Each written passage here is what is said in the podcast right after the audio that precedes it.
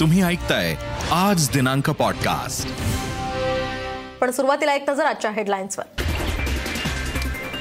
बार्शीच्या फटे स्कॅमचा सूत्रधार विशाल फटे पोलिसांच्या ताब्यात सोलापूर ग्रामीण पोलिसांना गेला शरण अटक करण्याची प्रक्रिया सुरू. किरण माने प्रकरणावरून कलाकारांमध्ये आरोप प्रत्यारोप पहिला सहकलाकारांचे गैरवर्तनाचे आरोप तर अनेक सहकलाकारांचा मानेंना पाठिंबा. शाळा सुरू करण्याबाबत बुधवारच्या कॅबिनेटमध्ये चर्चा. शाळा संदर्भातला निर्णय घेण्याचे अधिकार स्थानिक प्रशासनाला देण्याबाबत विचार. राजेश टोपेंची माहिती. मोदीला मारू शकतो त्याला शिवा देऊ शकतो मोदी म्हणून माझ्या विरोधात प्रचाराला आला बोलताना नाना पटोलेंची जीभ घसरली आरोप प्रत्यारोपांनंतर नानांचं स्पष्टीकरण. संतोष परब मारहाण प्रकरणी नितेश राणेंना कोर्टाकडून दिलासा नाहीच. अटकपूर्व जामीन फेटाळल्यानं नितेश राणेंवर अटकेची टांगती तलवार. एसटी कामगारांचा संप बेकायदेशीर कामगार न्यायालयाचा महत्त्वपूर्ण निर्णय तर गेल्या अनेक दिवसांपासून सुरू आहे संप. शेकापचे ज्येष्ठ नेते एन डी पाटील काळाच्या पडद्याआड कोल्हापुरात खासगी रुग्णालयात घेतला अखेरचा श्वास. पंजाब विधानसभेसाठी चौदा ऐवजी वीस फेब्रुवारीला मतदान सोळा फेब्रुवारीला रविदास जयंती असल्यामुळे निर्णय. बुलेटिनची सुरुवात करतो एका ब्रेकिंग बातमीनं. विशाल फटे स्कॅम प्रकरणाची व्याप्ती आता आणखीनच वाढायला लागली असतानाच एक मोठी अपडेट समोर येते ती म्हणजे विशाल फटे पोलिसांना शरण आलाय. विशाल फटे हा सोलापूर पोलीस अधीक्षक कार्यालयात दाखल झालाय. सकाळीच फटेनं समोर येऊन खुलासा केला होता आणि त्यानंतर तो आता पोलिसात हजर झालाय. आजच त्याच्या विरोधात आणखी पाच तक्रारदार समोर आल्यामुळे ही संख्या आता एक्क्याऐंशी वर पोहोचली आहे काही मिनिटांपूर्वी इथे पोलीस अधीक्षक कार्यालयामध्ये आरोपी हजर झालेला आहे आणि त्याला ताब्यात घेण्यात आलेलं आहे. आता आपण एक गुन्हा दाखल केलेला आहे आणि त्या एका गुन्ह्यामध्येच इतर लोकांची जी फसवणूक झालेली आहे त्यांचे सुद्धा स्टेटमेंट्स घेऊन त्यांना आपण साक्षीदार म्हणून त्यांचे पुरवणी जबाब त्यामध्ये संमिलित करून घेत आहोत त्यांचे स्टेटमेंट्स घेत आहोत. तर त्यामध्ये जवळपास आपल्याकडे पन्नासच्या आसपास तक्रारी आत्तापर्यंत प्राप्त आहेत आणि त्या सगळ्याची अमाऊंट ही अठरा कोटींपर्यंतची आत्तापर्यंत निष्पन्न झाली आहे. या संख्येमध्ये वाढ होण्याची शक्यता आहे. तर याच संदर्भात अधिक माहितीसाठी आमचे प्रतिनिधी विश्वभूषण लिमये हे थेट जोडले गेलेत. विश्वभूषण आपण पाहतोय हा विशाल फटे. आता पोलिसांना शरण आल्याचं कळतंय आणि हा विशाल फटे सोलापूर पोलीस अधीक्षक कार्यालयात आता दाखल झालाय. सध्याची काय परिस्थिती आहे? काय सध्याची प्रक्रिया सुरू आहे? मोहिनी नक्कीच आपण जर बघितलं तर बार्शीचा हर्षद मेहता म्हणून ज्याची मागच्या चार ते पाच दिवसापासून संपूर्ण महाराष्ट्रभर ओळख झालेली आहे. त्याने एक्सक्लुझिव्हली साम टीव्हीला आज आपल्यासमोर येऊन माहिती दिली होती की आज मी जवळच्या पोलिसात दाखल होणार. त्या त्याप्रमाणे आज तो सोलापूर ग्रामीण पोलीस अधीक्षक कार्यालयामध्ये दाखल झाला. तो स्वतःहून स्वाधीन झालेला आहे आणि तरी सुद्धा आपण जर बघितलं तर त्याच्या विरोधात जवळपास अठरा कोटीचा जो घोटाळा आहे तो उघड झालेला आहे. जवळपास एक्क्याऐंशी लोकांनी तक्रारी केल्या होत्या.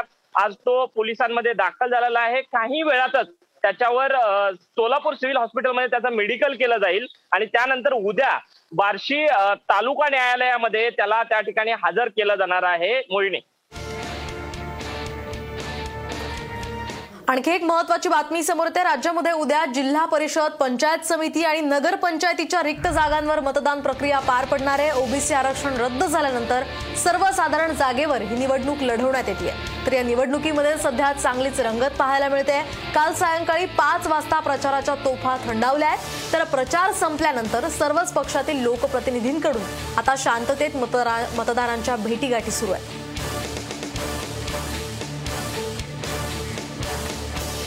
आणखी एक महत्वाची बातमी आहे. सर्वोच्च न्यायालयात ओबीसी राजकीय आरक्षणावर आज सुनावणी होती. मात्र आता ही सुनावणी येत्या बुधवारी होणार आहे. महाराष्ट्र सरकारनं सुप्रीम कोर्टामध्ये वेळ मागून घेतलाय.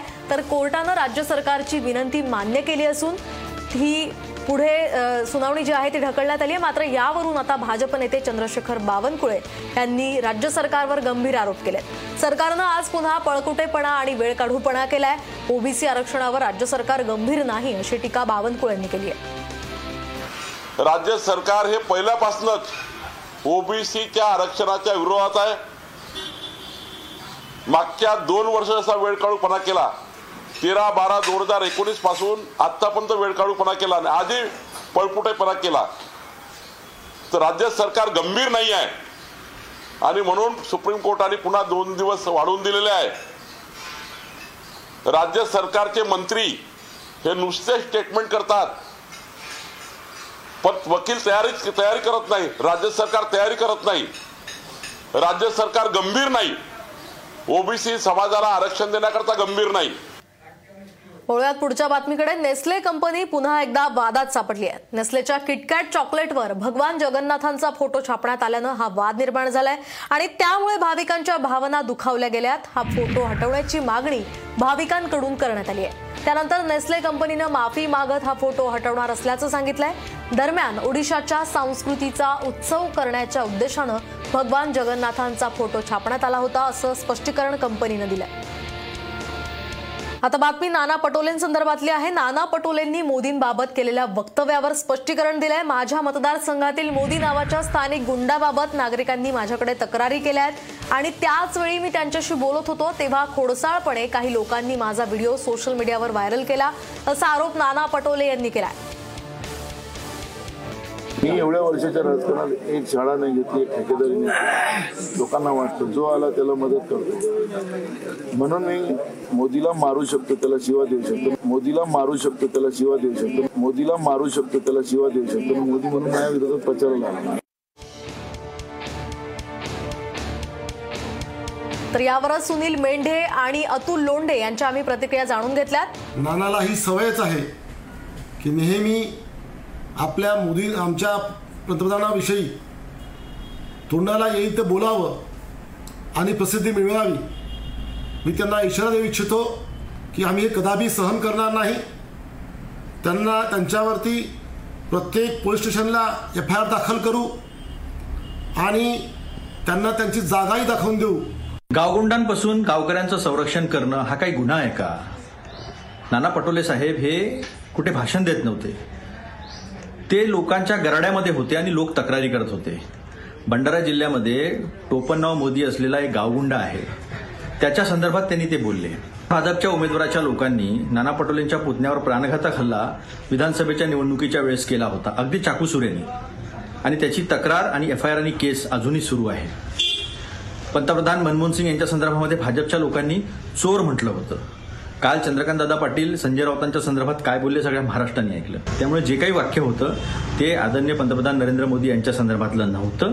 एवढा तिळतिळाट भाजपच्या लोकांना करण्याची काही गरज नाही. तर याच वक्तव्यावर नाना पटोलेंनी काय स्पष्टीकरण दिलंय तेही आपण पाहूयात. जे काही वक्तव्य माझ्या नावानं दाखवलं जाते आहे त्याच्यामध्ये आपण पाहिलं असेल की लोक माझ्या सभोवताल गोळा झालेले आहेत. सध्या आमच्या जिल्ह्यामध्ये निवडणुका सुरू आहे आणि मी त्या निवडणुकीच्या प्रचारामध्ये एका मोदी नावाच्या गावगुंडाची तक्रार लोक मला करत होते. आणि त्या गावगुंडाला मी बोलू शकतो आणि वेळाला तर मारूही शकतो पण तुम्हाला काही घाबरण्याचं कारण नाही. हे मी त्या गावगुंड मोदींच्याबद्दल बोललो देशाचे प्रधानमंत्री नरेंद्र मोदींच्याबद्दल नाही बोललो. तर नाना पटोलेंच्या या वक्तव्यावरून श्वेता महाले यांनी नानांवर टीका केली आहे. नाना भाऊ शरीरानं उंची वाढली मात्र बौद्धिक उंचीचं काय असं म्हणत त्यांनी पटोलेंना टोला लगावलाय. तर पटोलेंवर गुन्हा दाखल करण्याची तक्रार भाजप आमदार चंद्रशेखर बावनकुळे यांनी कुही पोलीस ठाण्यात केली आहे. अहो नाना भाऊ आपली फक्त शारीरिक उंची वाढली. बौद्धिक उंचीचे काय? सर्वप्रथम आपण व राहुल गांधींनी बौद्धिक उंची वाढवण्यासाठी प्रयत्न करावेत. काँग्रेसच्या मनामध्ये आदरणीय मोदीजींबद्दल प्रचंड कमालीचा असा द्वेष व मत्सर आहे. जे मनामध्ये होतं आज नाना भाऊंच्या तोंडून ते ओठावरती आलंय एवढंच. नाना पटोले यांच्यावर पोलिसांनी गुन्हा दाखल केला पाहिजे. आणि म्हणून कुही पोलीस स्टेशनमध्ये आम्ही संपूर्ण भारतीय जनता पार्टीचे कार्यकर्ते गुन्हा दाखल करण्याकरता आलो आहे. पोलिसांनी नाना पटोले यांच्यावर देशद्रोहाचा लोकांना उकसवणे प्रधानमंत्र्यांच्या जीवाला धोका उत्पन्न करणे अशा कलमांतर्गत गुन्हे दाखल करावे अशी मागणी केली आहे. आता वळूयात पुढच्या बातमीकडे. नितेश राणेंचा अटकपूर्व जामीन फेटाळल्यामुळे राणेंना कधीही आता अटक होण्याची शक्यता आहे.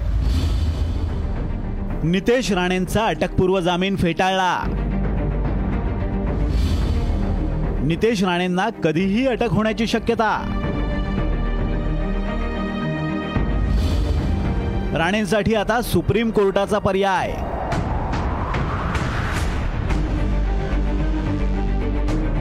भाजप आमदार नितेश राणेंच्या अडचणी काही केल्या कमी होताना दिसत नाही आहेत संतोष परब हल्ला प्रकरणी नितेश राणेंचा अटकपूर्व जामीन मुंबई हायकोर्टानं फेटाळलाय. मात्र मुंबई हायकोर्टानं सत्तावीस जानेवारीपर्यंत त्यांना अटकेपासून संरक्षण दिलंय. राज्य सरकारच्या दबावामुळे नितेश राणेंविरोधात गुन्हा दाखल केल्याचा आरोप भाजपने केलाय. कोर्टावर आमचा विश्वास आहे. जरी कोर्टाने नितेश राणेचा अर्ज फेटाळला असला तर त्यांना अजून अपील करण्याला संधी आहे. मला असं वाटतं की सरकारने आपला से दाखल करताना कदाचित नितेश राणेचा विरोध केला असावं. परंतु नितेश राणेने जे काही काम केलं आहे किंवा नितेश राणेवर ज्या काही केसेस दाखल केल्या त्या संपूर्ण केसेस सरकारचा दबाव आणून केलेल्या आहेत. आणि त्यामुळं नितेश राणेला वरच्या कोर्टामध्ये नक्कीच जामीन मिळेल. अटकपूर्व जामीन फेटाळल्यानंतर शिवसेनेनं नितेश राणेंवर जोरदार टीका केली आहे.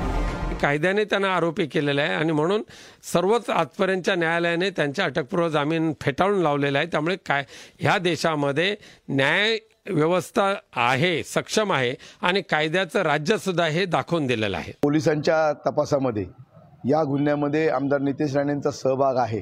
अशा प्रकारचं त्या ठिकाणी स सिद्ध झालेलं होतं. आणि म्हणून आरोपी म्हणून नितेश राणेंना त्या त्या प्रकरणामध्ये ते आरोपी होते. ते सातत्यानं अनेक जिल्हा सत्र न्यायालय असेल मुंबई उच्च न्यायालय असेल अशा ठिकाणी त्या ठिकाणी कोर्टाच्या वाऱ्या त्या ठिकाणी करतायत. पण एकदा या सगळ्या निर्णयामधनं एक स्पष्ट मात्र झालेलं आहे की न्यायदेवतेच्या समोर सगळे समान आहेत. आणि जे जे गुन्हेगार आहेत त्या गुन्हेगारांना कडक शासन हे या निमित्तानं होत असताना त्या ठिकाणी दिसतंय. खरं तर कायद्याचं राज्य असल्याचं एकदा पुन्हा उद्धवजींच्या नेतृत्वाखाली या महाराष्ट्रामध्ये हे सिद्ध झालेलं आहे. नितेश राणेंचा जामीन फेटाळल्यानं त्यांना अटक टाळण्यासाठी सुप्रीम कोर्ट हाच एक पर्याय शिल्लक राहिला आहे अन्यथा नितेश राणेंना पोलिसांसमोर शरणागतीशिवाय पर्याय नाही. जालन्याहून लक्ष्मण सोळुंकेसह वैदेही काणेकर आणि सूरज सावंत साम टीव्ही न्यूज मुंबई. आणखी एक महत्वाची बातमी आहे. मागील अनेक दिवसांपासून सुरू असलेला एस टी कामगारांचा संप हा विलिनीकरणाचा लढा बेकायदेशीर असल्याचा निर्णय कामगार न्यायालयानं दिलाय. तर या निर्णयामुळे महामंडळाला मोठा दिलासा मिळाला असून प्रशासनानं आतापर्यंत कामगारांविरोधात केलेलं निलंबन सेवा समाप्ती तसंच बडतर्फ सारख्या कारवाया या वैध ठरणार आहेत. कामगार न्यायालयात एस टी महामंडळाच्या वतीनं अॅडव्होकेट गुरुनाथ नाईक यांनी जोरदार युक्तिवाद करत प्रशासनाची बाजू भक्कमपणे मांडली.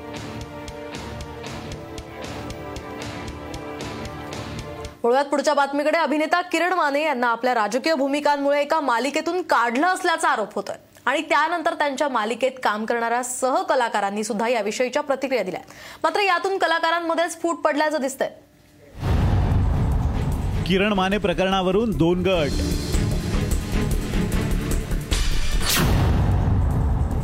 महिला सहकलाकारांचे गैरवर्तनाचे आरोप.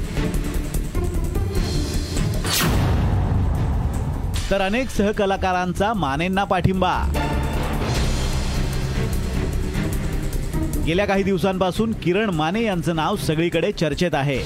राजकीय भूमिका मांडल्यानं त्यांना मालिकेतून काढल्याचा आरोप करण्यात येतोय. मात्र महिला कलाकारांसोबत गैरवर्तणूक केल्यानं त्यांना मुलगी झाली हो या मालिकेतून डच्चू देण्यात आल्याचं वाहिनीनं स्पष्ट केलंय. त्यानंतर लगेचच किरण माने यांनी गैरवर्तन केल्याचा आरोप त्यांच्या महिला सहकलाकारांनी केलाय. आमची नावं घेऊन इकडे तिकडे कुणाकडे काहीतरी बोलणं अपशब्द वापरणं ही फार चुकीची गोष्ट आहे. सेटवरच्या बायकांना का का अशी वागणूक मिळावी? आणि त्या याच्यात त्याला फायनली सांगितलं गेलं होतं की याच्यापुढे जर तुझ्या वागण्याची तक्रार आली सेटवरून तर तुला या सिरियलमधनं काढून टाकण्यात येईल. एकीकडे मानेंवर गैरवर्तणुकीचे आरोप होत असतानाच याच मालिकेतील काही महिला सहकलाकारांनी त्यांच्या बाजूनही प्रतिक्रिया दिल्यात. मानेंनी कधीही गैरवर्तन केलं नाही की कधीही अपशब्द वापरले नाहीत असं या सहकलाकारांचं म्हणणं आहे. आजपर्यंत मी डे पासून त्यांच्यासोबत काम करते. ह्या दीड वर्षामध्ये मी त्यांना कधीही माझ्यासमोर शिवी देताना ऐकलेलं नाहीये. अपशब्द त्यांनी कधी वापरले नाहीयेत. जर त्यांची वागणूक माझ्याप्रती वाईट असती तर नक्कीच मी त्यांना ही रिस्पेक्ट नसती दिली. माझ्याशी कोणतीही गैरवर्तणूक म्हणजे वाईट वर्तणूक त्यांची कधीही झालेली नाही. ना शब्दातनं ना त्यांच्या वागण्यातनं. किरण मानेंचा विषय आता मालिका सृष्टीपासून राजकीय पटलापर्यंत पोहोचलाय. त्यातच त्यांच्या मालिकेतल्या सहकलाकारांनीच त्यांच्या वागणुकीबद्दल वेगवेगळ्या प्रतिक्रिया दिल्या त्यांच्यावर जसे आरोप होत आहेत तसाच त्यांना सहकलाकारांकडून पाठिंबा सुद्धा मिळतोय. त्यामुळे नेमकं खरं काय हे अनुत्तरितच आहे. Bureau report Saam TV news. आणि यानंतर आता एक दुःखद बातमी आहे. काही व्यक्ती इतक्या थोर असतात की त्यांच्या जाण्यानं अवघा समाज पोरका होतो. शेकापचे ज्येष्ठ नेते एन डी पाटील यांच्या निधनानं अख्खा महाराष्ट्र पोरका झालाय. पाटील यांनी वयाच्या त्र्याण्णव्याव्या वर्षी कोल्हापुरात अखेरचा श्वास घेतला. गेल्या काही दिवसांपासून त्यांची प्रकृती चिंताजनकच होती. मात्र पाटील सरांनीच सांगितल्याप्रमाणे डॉक्टरांनी त्यांच्यावर व्हेंटिलेटर सारखे आधुनिक उपचार केले नाहीत. शरीराला त्रास होईल असे आधुनिक उपचार करू नका असं सरांनी कुटुंबियांना सांगून ठेवलं होतं. शेकापचे ज्येष्ठ नेते ही एन डी सरांची मात्र एक ओळख होती. तर कृषी सहकार शिक्षण कामगार यासह समाजकारण अर्थकारण राजकारण अशा अनेक क्षेत्रांमध्ये सरांनी अथक कार्य केलं. महत्वाचं म्हणजे त्यांनी अनेक आंदोलनं उभारली पण ती सत्तेच्या किंवा आशेच्या पोटी नाही किंवा लालचे पोटेही नव्हे तर तळागाळातील लोकांच्या कल्याणासाठी. शरीर साथ देत नसून सुद्धा अलीकडच्या काळापर्यंत ते आंदोलनांमध्ये उतरायचे आणि लढा द्यायचे. आपल्या कार्याप्रती इतकी कटिबद्धता इतकी कमिटमेंट हल्ली क्वचितच आढळते. अशाच या महाराष्ट्राच्या लाडक्या एन डी सरांना साम आणि सकाळ परिवारातर्फे भावपूर्ण श्रद्धांजली. एन डी पाटील साहेब जवळजवळ मला वाटतं चौऱ्याण्णव वर्षाचे होते आता निधन झालं तेव्हा. आणि एक ज्येष्ठ नागरिक एक मार्गदर्शक नेते सर्वसामान्यांसाठी झटणारे माजी आमदार माजी खासदार. असा बराच त्यांनी मोठा प्रवास केला आणि अर्थात आयुष्यभर रयत शिक्षण संस्थेचे ते प्रमुख पदाधिकारी राहिले त्यांच्यासारखा माणूस मिळणं कठीण आहे. महाराष्ट्राच्या सार्वजनिक जीवनाचं कष्टकरी शेतकरी या सगळ्यांच्या हिताचं जतन करणारा जुन्या पिढीचा एका सिलेदाराला आपण आज त्याच्यापासून आपण दूर झालो. इंदिर पाटील त्यांची विचारधारा ही डावी होती. आणि त्या विचारधाराच्या अंमलबजावणीच्यासाठी त्यांनी आपलं आयुष्य झोकून दिलं. राज्यातील शाळांबाबत बुधवारच्या कॅबिनेटमध्ये चर्चा होणार असल्याची माहिती आरोग्यमंत्री राजेश टोपेंनी दिली आहे. जिथे कोरोनाचे रुग्ण नाहीत त्या ठिकाणी शाळा सुरू करण्यात याव्यात अशी मागणी आता जोर धरू लागली आहे. त्याचबरोबर याबाबत खासदार सुप्रिया सुळे यांनी सुद्धा शाळा सुरू करण्याची विनंती केली आहे. त्यामुळे येत्या बुधवारच्या कॅबिनेटमध्ये शाळांबाबत चर्चा होणार असून स्थानिक प्रशासनाला अधिकार देण्याचा विचार आहे असं टोपे म्हणाले.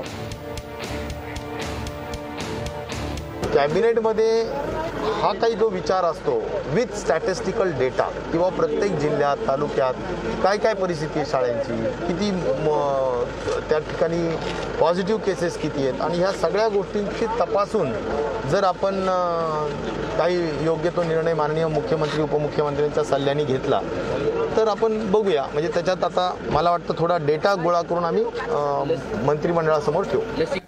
यानंतर आता एक मोठी बातमी आहे रुग्णांची अडचण वाढवणारी. कोरोनाशी लढताना रुग्णसेवेसमोर औषधांच्या तुटवड्याचे नवे आव्हान हे निर्माण झालंय. तर राज्यातील सर्व शासकीय रुग्णालयांमध्ये अत्यावश्यक औषधांचा सत्तर टक्के तुटवडा भासत असून थकीत देयकांअभावी औषधांचा पुरवठा सुद्धा खंडित करण्यात आला औषधं पुरवल्यानंतर सुद्धा हाफकिन संस्थेकडे सुमारे नव्वद कोटींची थकबाकी आहे. त्यामुळे औषध पुरवठादारांनी हाफकिन संस्थेला पत्र लिहून थेट आत्मदहनाची परवानगी मागितली आहे. शिवाय थकबाकी मिळाली नाही तर औषध पुरवठा थांबवण्याचा इशाराही दिलाय. महाराष्ट्रामध्ये जे गव्हर्नमेंट हॉस्पिटलला सप्लाय करणारे जे सप्लायर्स आहात ज्यांनी डीएमएचे जे नाईन्टीन मेडिकल कॉलेज आहे त्याला मेडिसिन सप्लाय केली होती. हॅकिन च्या जे ऑर्डर होते त्याचाच आणि दुसरं जे डीएमएचे जे हॉस्पिटल आहात त्यांचं जे लोकल परचेस आहेत त्याच्याप्रमाणे पण जे सप्लाय केलं होतं. त्यांचे सगळ्यांचे जे पेमेंट आउटस्टँडिंग आहे ते जवळजवळ नाईन्टी कोटीचं आउटस्टँडिंग आहात आणि त्याने आजपर्यंत आर आणि हॅकिन यांनी त्याचं पेमेंट केलेलं नाही आहे. आता सुसाईड नोट पण हे केलेलं आहे. लोकांनी जे सप्लायर्स आहेत त्यांनी ते फ्रस्ट्रेट झालेले आहेत. कारण की ते त्यांना पेमेंट भेटत नाही. गव्हर्नमेंट हॉस्पिटलला लोकल परचेस किंवा आपण म्हणू शकता की जे हार्टकिन करून जे ऑर्डर येतात त्याचा जे सप्लाय करणार जे सप्लायर्स आहेत त्यांच्याकडे जे पैसे नाही तर ते कसं ते मेडिसिन मॅन्युफॅक्चर करणार? कसे ते लोक मेडिसिन सप्लाय करणार? ते लसीकरणाचा बूस्टर डोस घेऊन सुद्धा औरंगाबाद जिल्ह्यामध्ये काही जणांना कोरोनाची लागण झाली आहे. मात्र त्यांच्यामध्ये लक्षणं अगदी सौम्य आहेत तर त्यांना होम आयसोलेशनमध्येच ठेवण्यात आलंय. बूस्टर डोस घेऊन सुद्धा कोरोना झालेल्या सर्व रुग्णांची प्रकृती स्थिर आहे. दरम्यान घाबरून न जाता लसीकरण करून घ्या असं आवाहन औरंगाबाद नगरपालिकेच्या आरोग्य अधिकारी डॉक्टर पारस मंडलेचा यांनी केलंय. वॅक्सिनेशन त्याच्यानंतर वॅक्सिनेशनचा बूस्टर डोस हे निश्चितच करोनाचं शिल्ड करोनाला हरवण्यासाठी किंवा कोरोनापासून आपला बचाव होण्यासाठी हे निश्चितच जरुरी आहे. त्यामुळं सर्वांनी ते वॅक्सिनेशन करून घेणं फार गरजेचं आहे. सध्याच्या आर्वीतल्या कदम रुग्णालयातल्या अवैध गर्भपाताची मोडस ऑपरेंडी आता समोर आली आहे. अवैध गर्भपात करताना कोणतेही पुरावे मागे राहू नयेत यासाठी सांकेतिक भाषेचा वापर करण्यात आल्याची बाब समोर आली आहे. मटकापट्टीसारखी गर्भपाताची चिठ्ठी.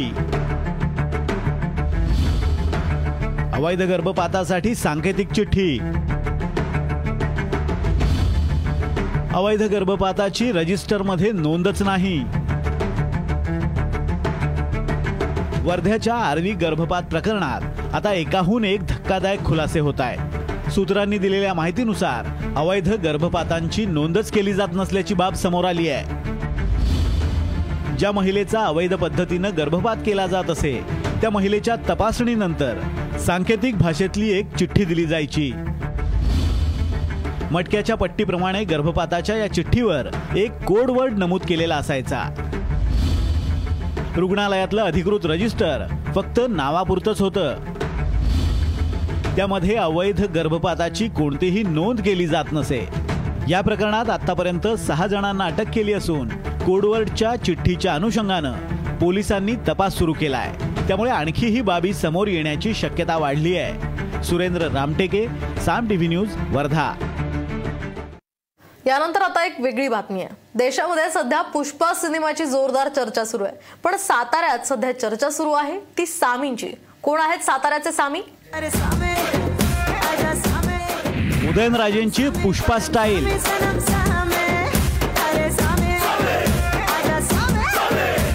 उदयनराजेंचा लुंगीवर सेल्फी.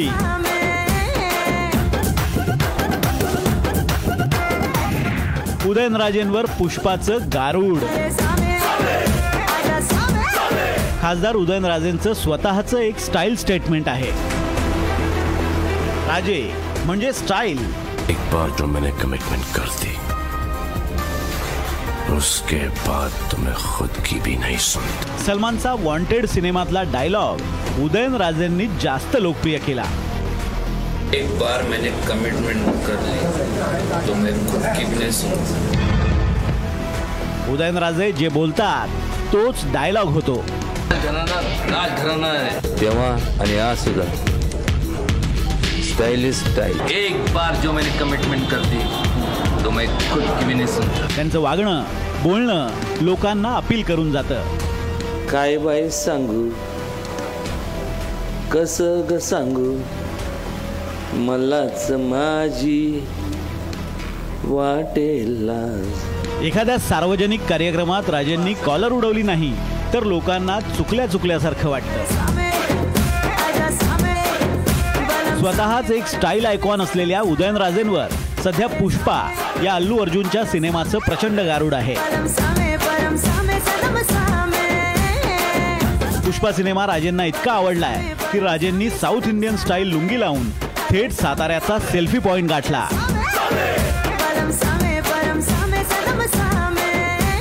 उदयनराजेंच्या कारमधल्या स्टिरिओ सिस्टीमवर सामी हे गाणं सुरू होतं.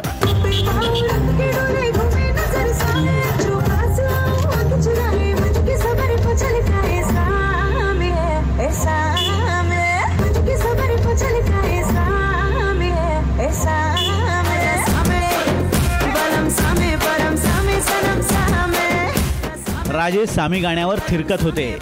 उदयनराजे सध्या पुष्पामय झालेत. त्यामुळे येत्या काळात उदयनराजेंच्या तोंडी पुष्पा सिनेमाचे डायलॉग असतील यात वाद नाही. सामने कोई भी हो. मैं झुकेगा नहीं. Omkar Kadam Saam TV news Satara. यानंतर आता एक ब्रेकिंग बातमी आहे. टेलिग्राम ऍप संदर्भातली ही बातमी आहे. टेलिग्राम ऍपचं सर्व्हर डाऊन असल्याचं कळत आहे तर गेल्या तासाभरापासून हे सर्व्हर डाऊन आहे. त्यामुळे या तांत्रिक बिघाडाचा नेटकऱ्यांना चांगलाच फटका बसतोय. गेल्या एक तासापासून हे सर्व्हर डाऊन आहे आणि त्यामुळे या सगळ्या बिघाडाचा फटका नेटकऱ्यांना बसतोय. टेलिग्राम ऍपचं हे सर्व्हर डाऊन आहे. आता एक महत्वाची बातमी आहे. पाच राज्यांच्या निवडणुकीवरून नवाब मलिक यांनी भाजपवर जोरदार टीका केली आहे. महाराष्ट्रात पवार साहेबांनी भाजपला जसा कात्रजचा घाट दाखवलाय तसा उत्तर प्रदेशमध्ये काशी घाट दाखवू असं नवाब मलिक म्हणाले. ते मुंबईमध्ये बोलत होते.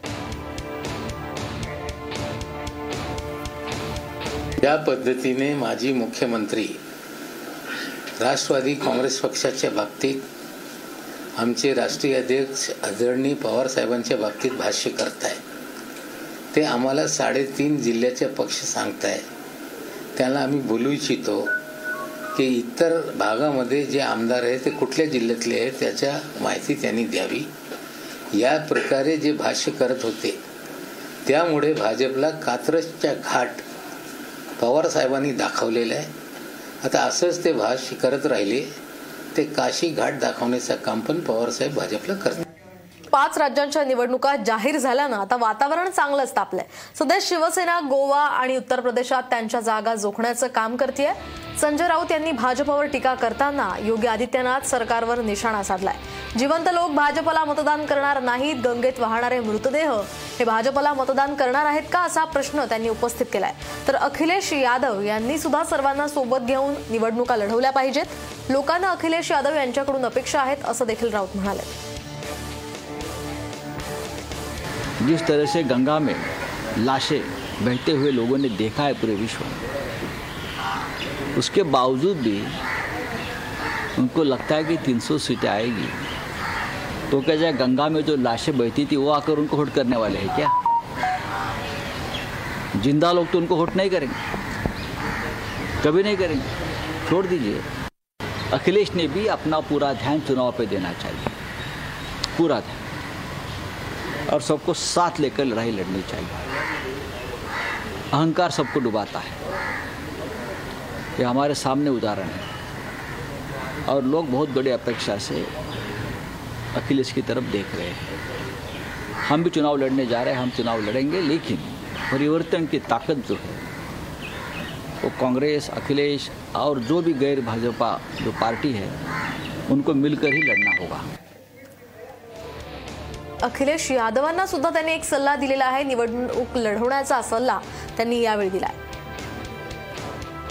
तर संजय राऊतांनी या संदर्भात एक ट्विट केलेलं आहे. ते नेमकं ट्विट काय केलंय? तर संजय राऊत यांनी गोव्यामध्ये जाऊन निवडणूक लढवावी. चंद्रकांत पाटील कोणत्याही विधानसभेमध्ये निवडणूक लढवायची असेल तर त्या राज्याच्या मतदार यादीमध्ये नाव असणं गरजेचं असतं.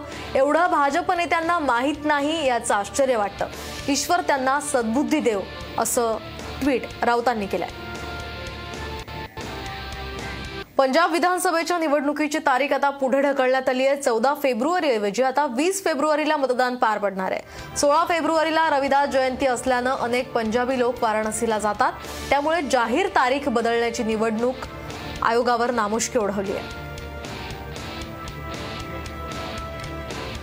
मध्य प्रदेशचे मुख्यमंत्री शिवराज सिंग चौहान हे योगगुरू बनले. चौहान यांनी आज चक्क विलगीकरणात असलेल्या रुग्णांना योगा शिकवलाय. व्हिडिओ कॉन्फरन्सिंगच्या मदतीनं त्यांनी विलगीकरणात असणाऱ्या रुग्णांना देखील कोरोनाच्या नियमांचं पालन करण्याच्या सूचना दिल्या तर लाईव्ह व्हिडिओ कॉन्फरन्सिंगमध्येच त्यांनी रुग्णांना प्रकृती नीट राहण्यासाठी योगा करण्याचा सल्ला देत स्वतःही योगा करून दाखवलाय. महत्वाची बातमी आहे. पंतप्रधान नरेंद्र मोदी वर्ल्ड इकॉनॉमिक फोरमच्या बैठकीत सहभागी झालेले आहेत. तर यंदा भारत साजरा करतोय. पंच्याहत्तरावा स्वतंत्र दिवस. भारतानं यावेळी एकशे छप्पन्न कोटी लशींचे डोस दिलेले आहेत. तर भारत आणखी एका कोरोना लाटेला पूर्ण क्षमतेनं सामोरं जातोय. तिसऱ्या लाटेला सामोरं जात असताना आर्थिक विकास थांबणार नाही याची दक्षता घेतली जाते. तर मोदी वर्ल्ड इकॉनॉमिक फोरममध्ये या संदर्भात सहभागी झालेले आहेत. इथे एक महत्वाची बातमी समोर येते. लग्न हा प्रत्येकाच्या आयुष्यातील महत्त्वाचा निर्णय असतो. असं असलं तरी सध्याच्या तरुणाईचा कल हा सिंगल राहण्याकडेच पाहायला मिळतोय. आयुष्यात एकला चलो रेच्या ट्रेंडवर साम टीव्हीचा हा खास रिपोर्ट. आयुष्यात एकला चलोरेचा ट्रेंड. सिंगल राहण्याकडं तरुणाईचा कल. कुटुंब व्यवस्थेला तरुणाई कंटाळली? शिक्षण नोकरी लग्न आणि कुटुंब हे कोणत्याही सामान्य माणसाच्या आयुष्यातील सामाजिक टप्पे आहेत. पण सध्याच्या तरुणाईत लग्न न करण्याचा आणि सिंगल राहण्याचा ट्रेंड वाढलाय. स्वतःचं करिअर करावं आणि विनापाश स्वच्छंदी जगावं असं तरुणाईला वाटू लागलंय. त्यामुळंच लग्न न करता काही काळ लिव्हिनमध्ये राहणं आणि त्यानंतर वाटलं तर पुन्हा एकटं राहण्याकडं कल वाढू लागलाय. तरुणाईला लग्न संस्था नकोशीच झालीय. भारतीय समाजात महिलांना कायम दुय्यम वागणूक मिळत होती. त्यामुळं आता काही महिला लग्नानंतरचा छळ किंवा त्या जबाबदाऱ्या नको म्हणून सिंगल राहण्याचा विचार करू लागल्यात. लग्न संस्थेचं स्वरूप आहे. गेल्या तीन चार पिढ्यांपासून चालत आलेलं.